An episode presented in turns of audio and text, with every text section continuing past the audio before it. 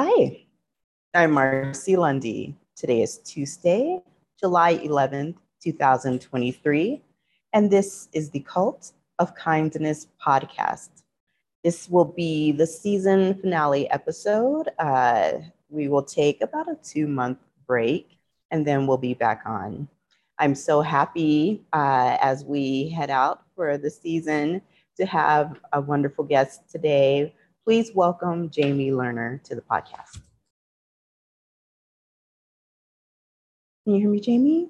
Yes. Hello. Okay. Thank you for inviting me. Sure. Of course. So I always encourage reading. We always have our book of the month, and there's no difference this summer. So as we head into the summer, our book of the month for the summer is going to be Jamie Lerner's book that she co-authored, The Ever-Loving Essence of You. Jamie, if you could tell the Cult of Kindness podcast a little bit about yourself. Hello, thank you. So I was born with a knowing, and I think we all are. And over time, we kind of tend to get further and further away from our inner knowing, inner being. I, however, stayed very true to my own voice. And I was always interested in the study of psychology. I went on, I got my master's in social work. I had a private practice. And for a long time, I thought I was assisting people, but then I realized I wasn't. So I gave my practice up. I studied and traveled, and now I do something really different, which is more of an integrative approach to well-being, where I assist people in assisting themselves to getting from where they are to where they want to be. Oh, I love that. In this day and age, I feel like we're all just all over the place, so we need to center. Thank goodness for people like you. Well, that's wonderful. I love that, just helping get people where they are.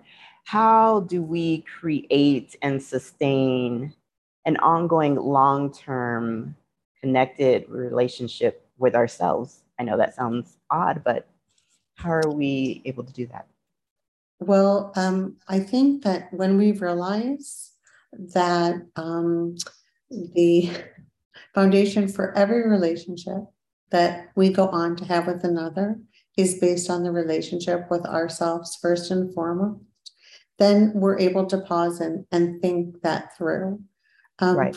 We tend to not want to do it for ourselves, but as soon as we add other people into the mix, then it seems like there's more of a motivation. So I tell people, if you're not going to do it for yourself, do it for your future relationships with your children, with your partner, with your coworkers, with whoever it is that you are going to surround yourself with. And that seems to get people's attention. Right. So most people don't even realize they don't have a connected relationship with themselves. Right. But they do feel, I think, an absence. Something is missing. And the interesting thing is they always assume it's the another person. They never consider that maybe it is their own connection with their self. Yeah. So, and I think that that's where everything starts. Yeah, that's true.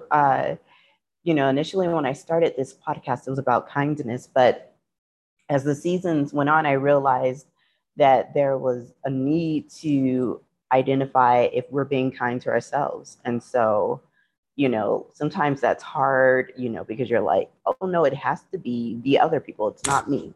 But when we take the time to look at ourselves, and it's like, oh, we need to do the work and we need to be gentle with ourselves. So how would an individual identify that for themselves? Well, I think it's hard to ask people to be kind when they don't feel kind, because it's not genuine. We can go through the motions and pretend, but when we're trying to be kind and we don't feel kind, we get really resentful. Right. And then it just becomes this downward spiral. Yes. So the idea that if we could just sit with ourselves quietly for a few minutes in the morning and just ask ourselves, what is it that we can appreciate about ourselves? Not what someone else is appreciating about us, but what do we appreciate about ourselves? I think that few moments goes a long way to set the tone towards the beginning of being kind and gentler with ourselves. Very good. Yes. Growing up, my father would always tell me to live and let live. And, you know, that's such an important tool to carry just throughout life, just no judgment. And if you could explain or talk a little bit about the importance of creating unconditional relationships throughout the art of just allowing people to be themselves. So once again, it starts with us. So yes. Can we be in such a good feeling place with ourselves that we allow others to be who they are and where they are? And when we are feeling so good about ourselves, we tend to feel good about everybody.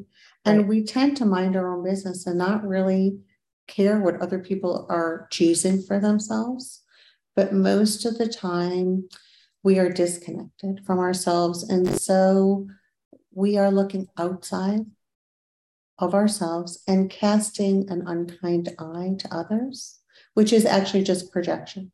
It's an indication that we're not feeling good about us, but instead of, you know, asking ourselves the question in this moment, why am I disconnected to myself?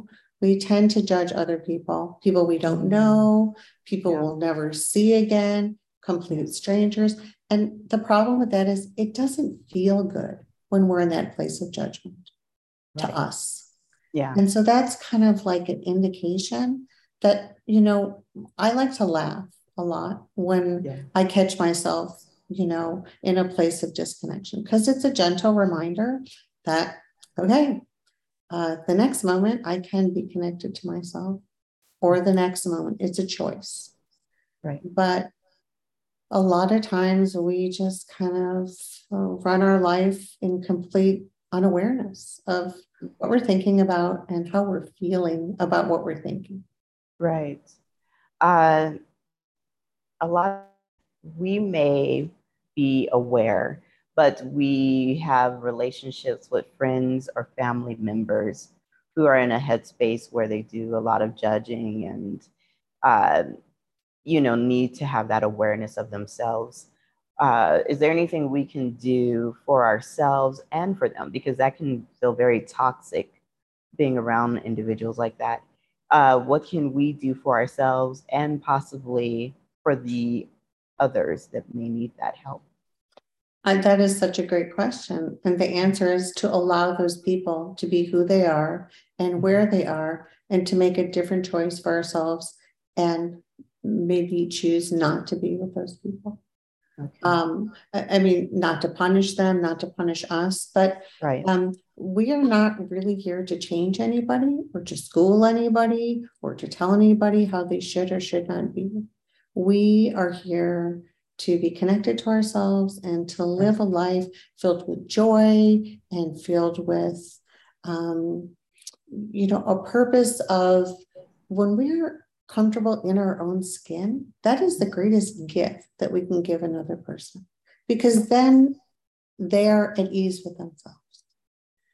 So there is a lot of wonderful things about unconditional moving about the world and just letting people be who and where they are.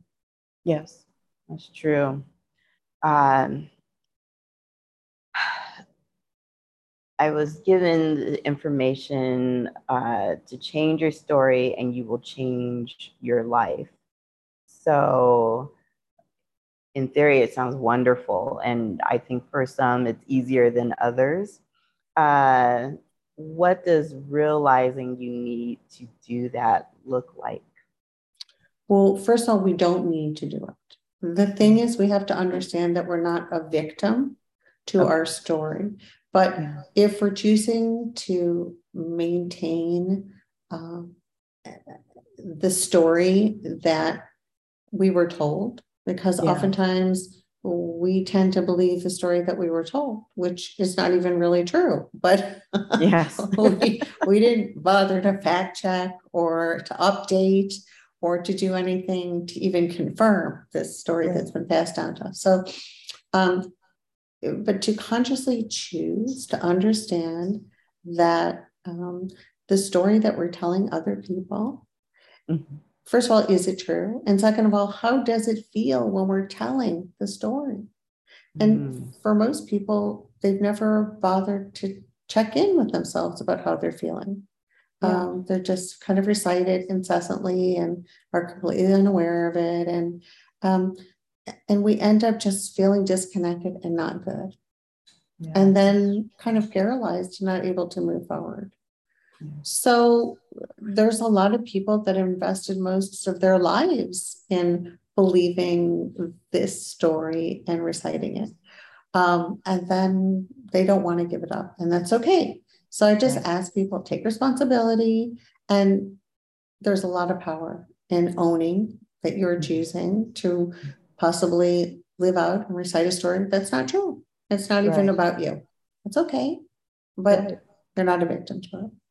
Yes. Now, if we happen to know the person is living in the story and it's not accurate, should we just stay quiet, or as friends or beloved family members, or should we just allow them to have their experience? Well, are they asking you? So this is the thing. Most people are fine with who and where they are. But it's our belief, because we're doing something different for ourselves, that everybody wants to do it. And quite frankly, that's not true. Most people don't want to do it. However, I think that there are ways that we can influence people. And I think the best way to do that is through the changes that we make in ourselves.